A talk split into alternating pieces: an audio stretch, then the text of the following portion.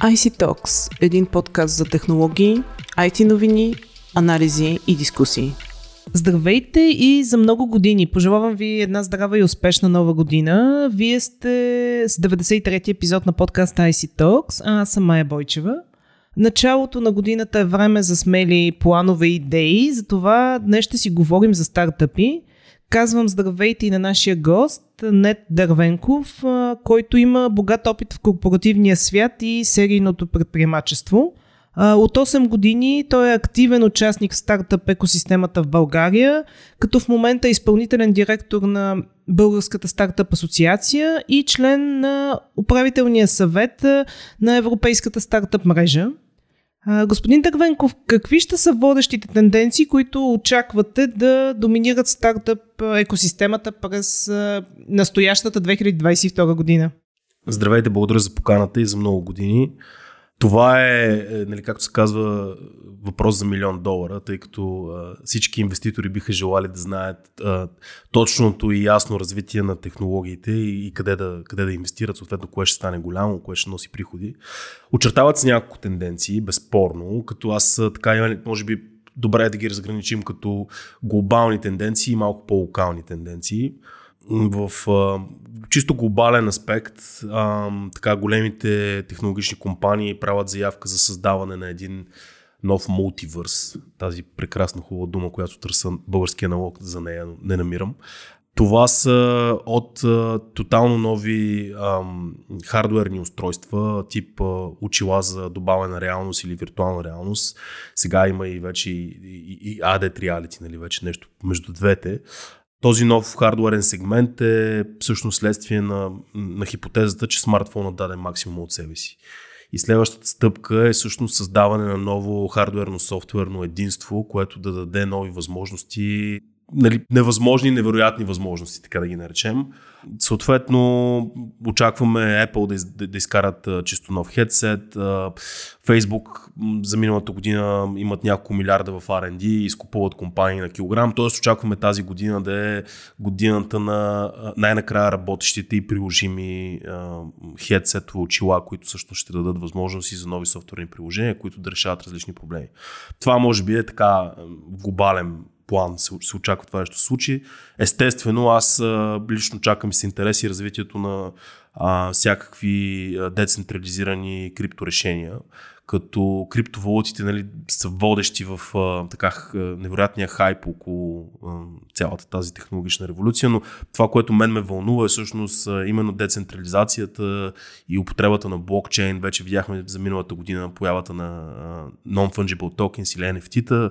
Очаквам нещо още по-смислено да се появи през, в, в, в криптосвета или айде в блокчейн света, така да го наречем. И тук на, на локален пазар вече в България, това, което наблюдавам аз е, което е естествено, доста така развитие на стартапи, свързани софтуери, различни софтуери в темата на образованието различни услуги, които се опитват да запълнят дупката, която имаме в образованието. Както казах, естествено е, защото имаме огромна дупка и всички го знаем и всички говорим за, за качествен талант, за образование а, и, и, и то се някакси се не се случва. Така че частната инициатива върви в тази посока и се опитва да реши този проблем и виждам много-много български стартапи, които мислят най-различни решения по тази тема. Добре, това ли са сферите, така, в които ще посъветвате, ако някой има идея и иска да създава стартъп, да, да се насочи? О, не. Изобщо. Ако някой има идея, която решава определен конкретен проблем, по възможност да е водещ, нали, той да е първи, който решава този проблем, или ако не е първи, то да решава по-добре проблема от първите преди него, тогава индустрията и сферата е абсолютно без значение. Дори не е нужно да е технологично решението на проблема. Предприемачеството не е задължително свързано с технологии. Технологиите правят скалирането на решението далеч по-лесно, което го прави далеч по-привлекателно за инвеститори съответно повече пари, по-бърз растеж а, и така нататък. Но реално бих посъветвал хората да се оглеждат за, за, за, проблеми, за, за проблеми, които всъщност някой би платил за тяхното решение. Обикновено това са проблеми, които самите хора изпитват под някаква форма. Тук е тънкият момент да не се самозалъжат, че всъщност има, има проблем, който няма проблем. Причина номер едно за фалиране на повечето стартапи е точно такава. Решават проблем, който не съществува. Причина номер две е екипа, т.е. Нали, несъвместимост на екипа и причина номер три са парите. Но ето, първата причина е, че всъщност хипотезираме, че има някакъв проблем, който да, може да е някакъв проблем за нас самите, но той е твърде малък. Не правиме нужната валидация. Затова моят съвет би бил без значение от сферата. Валидирайте вашите идеи, което какво означава? някой готов ли да плати за, за нещо, което аз правя. Дори то да е в много ранна фаза, да е прототипна, да е грозно, да не работи. Ако решава проблеми, обикновено хората са готови да плащат за това нещо. Така че проактивност, критично мислене и търсене на ниши. Добре, казвате, това е формулата. Проблем, решение. Как да разберем дали точно този проблем е наистина проблем, което mm-hmm. вие казахте, или е някаква наша така субективна преценка за проблем? Ами да, това е така наречената фаза на валидация на, на един стартъп. Като за начало ще започна малко по-отгоре с темата с образованието, защото наистина това е предприемачеството, то е процес, то е, то е нещо, което се учи, то е нещо, което да, трябва да се прави повече отколкото да се учи, но трябва и да се учи, за, за да, нали, да имаш гръб, както се казва. Има, има различни образователни програми, като Able Activator е една от предприемаческите програми, които имат цял модул, който е за валидация. Founders Institute е друга такава акселераторска програма, но, но по-скоро Able Activator е програмата, която дава този теоретичен бекграунд. Трябва да се валидира, да се, това означава да се прави а, ясно сегментиране на кой всъщност е клиента, какъв проблем решавам аз на клиента и активно говорене с, с хората. Защото много често, включително на мен ми се е случвало една брой пъти, аз имам една хипотеза, че има един проблем, а, почвам да говоря с хората и той се казва, че е танкетиращ, т.е. близо е до това, което аз съм имал като хипотеза, ама не е точно същия. Затова колкото повече, с колкото повече хора се говори, а, толкова по-добре. И, и тук нещо по-практично. Има една книга, която се казва The Mom Test, тестът на мама. Това всъщност е една, едно PDF, което е абсолютно фри, всеки може да си го свали, в, кое, в което всъщност ви учат как да задавате правилно въпроси, така че да получавате правилните отговори. Защото процесът на валидация той е свързан с човешката психология и много често задавайки а, грешни въпроси, получавате грешни отговори. Така че тази книжка е доста приятна, 80-90 страници PDF, да задавате въпроси така както майка ви би ви разбрала и би ви дала най-искрени отговор. Добре, а, да се върнем така към глобалната картина. Много се говори за развитието на стартъп екосистемата в Европа. Ще успее ли Европа да настигне Силициевата долина? Любимия ми въпрос. това е, това е нали, всичко, ние като европейци желаем това нещо да се случи, но истината е такава, че американците са много напред по няколко причини. А, може би най-голямата причина е тяхната хомогенност. Европа, макар да е този голям пазар, богат, така, прогресивен, ние всъщност сме много разделени. Много, много е накъсно всичко, което, което имаме като законодателство, ако искате. И тук е моята роля и в, като част от борда на European Startup Network. Всъщност ние се бориме за законодателство, което да унифицира възможността за, за предприемачество в Европа. Доста, доста по, по-сложно е в Европа, отколкото в Штатите а, има такъв реален конкретен пример на, на предприемач, който в Штатите среща инвеститор в полет, а, обсъждат идеята, слизат долу на летището и вече имат договор и, и дигитално подписани и нещата са пенеранинка, както се казва. В Европа това нещо не може да се случи. Това е, това, това е фикция. Един малък пример за това защо не се случат нещата в Европа. Краткият ми отговор би бил не. Европа все още няма да настига щатите, но малко по-дълги отговор би бил, че ние все пак имаме някакво преимущество и то говоря за тук Централна и Източна Европа е, а, с талант, който е на някакви разумни цени, защото в момента стоеността на таланта изобщо коста в doing business в щатите стават крайно космически и наблюдаваме един така глобален отлив на, на капитал, изобщо на, на търсене на нови възможности в а, държави с а, добър талант, но далеч по-ефтино от щатския. Така че държиме някаква възможност в ръцете си, но нали, свръхрегулациите в Европейския съюз са следващия пример, който е много тежък за това ние да догоним щатите. Идват сега едни неща като AI акт, като Data акт, като Markets акт. Това са едни GDPR-подобни закони, които всъщност много-много ще натоварят бизнеса, включително в, в, в Data Acts, нали, искат да спрат а, таргетирането, личното таргетиране на, в интернет в Европа, което означава, че нашия e-commerce европейски имам предвид, просто ще потъне сравнение щатски. Така че имаме талант, тръгнем напред, появи се някаква а, директива или регулация, която всъщност изключително много спъва нещата. Давам само пример, а, директивата за продажба на, а, какво беше, брукселско зеле е 310 страници. Това, това просто няма, нали, с, по такъв, с такава логика, това няма как да, няма как да има competitive edge а, срещу Америка. Добре, все пак трябва ли да има според вас регулиране? Защото нали, да, регулация от една страна с всичките тези директиви, които предстоят да, да бъдат прияти. То, между другото, с тази година. Къде трябва да е баланса според вас? Абсолютно, да. Това е ролята и на БЕСКО, на старта асоциацията в България. Ние всъщност това правим. Правим закони, които да улесняват предприемачеството. И ние сме абсолютно наясно, бидейки инициатори на стартъп визата в България, че ако сбъркаме и предложим един законопроект, който звучи добре, ама всъщност е портал за търговци на оръжие от Конго, защото това беше абсолютно реална, реална, така, реален страх на, на администрацията, че ние всъщност ще отвориме портал за за терористи, създавайки стартъп виза. Така че много добре разбирам отговорността, която има при създаване на едно законодателство и всъщност защитата на, на интересите на всички страни. И истината е по средата, винаги. А, истината е, че трябва да има активен диалог с бизнеса. Бизнесът трябва да има ясни позиции, което не винаги е лесно защото бизнеса всъщност почва да разбира колко много го боли, чак когато една регулация вече е факт. И много малка част от бизнеса е проактивен да се защитава преди регулацията да е факт. Трябва да се мисли от двете страни, но колкото повече регулираме, колкото повече затягаме, колкото повече държавата се намесва в свободния пазар, толкова повече изоставаме от щатите. Това е истината. Добре, заговорихме и за България. Къде се намира България на картата на Европа? Ами, България, важното за създаване на един бизнес, освен добрата идея и валидацията, са нужни пари. Това правят фондовете за рисков капитал, те дават пари. България в момента има около 1 милиард лева за рисков капитал, което е безпредседентно.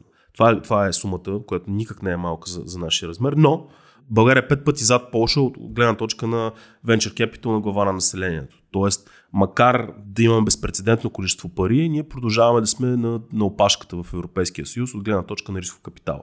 Беско се опитват да, да, така, да, да създаде условия за капитал, за създаването на капитал по два начина.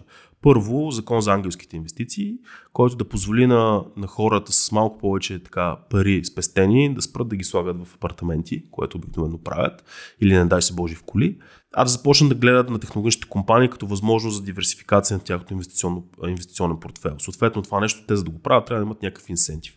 Дали ще е данъчен, дали ще е кешбек, ако компанията фалира, както е в UK и в Холандия. Нали, това е въпрос да, да, да, го обсъдим. Другото нещо, което искаме е да позволим на пенсионните фондове от втори и трети стълб да инвестират в а, още venture capital. А, имаме конкретен законопроект, който би позволил подобно нещо, което означава още 1 милиард лева в екосистемата. И когато имаме добри предприемачески обучителни програми, когато имаме ангели, които инвестират рано и поемат голяма част от риска, когато имаме фондове за растеж, когато имаме добри идеи и безспорно имаме добър талант, какъвто ние имаме тук, факт, тогава, тогава някакси амалгамата се случва и започват да се създават компании, които пък след това растат, стават глобални и, и носят славата на България. Чакаме нали, тази, този еднорог компания с оценка над 1 милиард а, тази година. Вече има две компании на полу, даже не са две, ми са 3-4 на полусъединител. Когато това нещо се случи, България изведнъж се появява на картата на еднорозите и тогава се насочваме световното внимание, визирайки талант и капитал, върху нас. И тогава ефектът започва да се мултиплицира. В момента Естония, примерно, имат политика а, а, на, лов за, на лов за седмия. Те вече имат 6 еднорога, една Естония знаете с какво население. Цяла, цялата им държавна политика, така се казва, те си го брандирали на лов за седмия, нали, на седмия еднорог. Така че ние сме на лов за първия, обаче след първия ще последва мултиплициращ ефект и по този начин ще има повече капитал, ще има повече образование и хората ще могат да направят по-лесно тази крачка от това да излезнат от зоната си на комфорт и да започнат да гонят мечтите си и да започнат да решават проблеми. И това всъщност ще доведе до един доста по-висок стандарт на живот на всички ни. Добре, а споменахте вашите две законодателни инициативи. На какъв етап са те? Имате ли вече разговори така, на политическо ниво? Абсолютно, да. Всъщност, Безко се бори за, в три основни теми.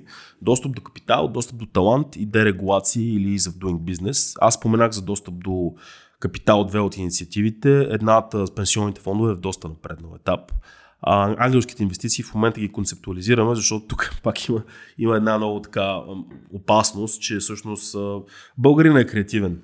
И ако му се даде възможност за данъчни а, измами, той, той ще се възползва от тях. Така че тук идва за този момент, за който говорихме, къде е баланса между това всъщност да, да даваме възможност за така инсентивизиране на ангелските инвестиции и къде започват схемите. Така че има няколко подхода тук, които ние все още мислим. Друго нещо, което искаме да направим е бим пазара, т.е. технологични компании да могат да се листват на българската борса далеч по-лесно, отколкото всъщност в момента е. Комисията по финансов надзор не е много така колаборативна по тази тема, но затова пък се създаде пазара за растеж BIM, който в момента оперира доста успешно. Ние се опитваме да вдигнем неговия, неговия прак на 8 милиона, така че технологични компании да могат да режат по-лесно пари през BIM пазара. Достъпът до талант е много важен. Там казах стартъп визата, работим върху промяна на сините карти. Това са краткосрочни решения за талант, а, така че компаниите да могат лесно да вкарват примерно хора от а, Молдова, от Украина, от Македония дори само за пример, поляците през сини карти за последните 3 години вкараха 2 милиона човека. Ние миналата година имаме 800 издадени сини карти. Нали? Тоест, изоставаме сериозно. И това е защото отнема твърде дълго и процесът е твърде тромав и работодателите дигат ръце и казват, не, това няма как да стане. Работниците от друга страна казват, нали, ние тук сме високо квалифицирани кадри, къде ще ви чакаме по няколко месеца. И дерегулациите, също има нови търговско дружество, което е доста важно това всъщност е един такъв key enabler, така да се каже. Нали? Ключова, ключово нещо, което ще подпомогне екосистемата. Лесно стартиране на дружества, лесно издаване на опции на служители, което и в момент на криза е доста приятно. Вместо финансови такива механизми, казваш на служителите, добре, вие ако останете с мен следващите 3 години свършите тази работа, вие имате всъщност дял от компанията. Това в момента в България да се случи са едни, ние ги наричаме правни задни салта. Нали? Трудно е, трудно е и е скъпо. Та, да, това са основните инициативи, които Беско прави. Имаме доста голям прогрес по повечето от тях, включително и търговски, новият, новото търговско дружество. Там сме буквално на финалната права вече 3 години. В началото, когато започнахме, беше нали, революция, а вече виждаме, че половина Европа има подобно дружество, включително и Гърция, Полша, за която споменах и така нататък. Споменахте първият еднорог. Ще го видим ли тази година? Абсолютно съм убеден, че го видим и даже мисля, че няма да е само един. И мисля, че той ще направи този сноубол ефект, този, тази лавина, която имаме нужда, за да сложим България на картата там, където и е мястото. Имаме уникални компании, които се развиват на глобални пазари и, и, и правят десетки милиони и стотици милиони оборот. Правят даже както последния рунд на, на една от компаниите, CEO-то и каза, аз с последния си рунд, който е инвестиционен, който затворих, направих 26 нови милионера. Така че освен много така романтично, секси звучението, че имам еднорог, всъщност това е и свеж капитал и новия начин на правене на бизнес. Затваряме тая псевдо-мутро-барокова преходност и вкарваме нов тип компании, които са независими, които оперират на глобалния пазар, които трудно могат да бъдат изнудвани и натискани, които са изключително мобилни и когато тук ни им харесва, те отварят офиси в цял свят. На ръба сме на, на, на економическа революция, според мен, България. Добре, много ви благодаря за, за този разговор. А, на слушателите на подкаста IC Talks, слушайте ни в SoundCloud, Google Podcasts, iTunes и Spotify и очаквайте следващия ни епизод. До скоро!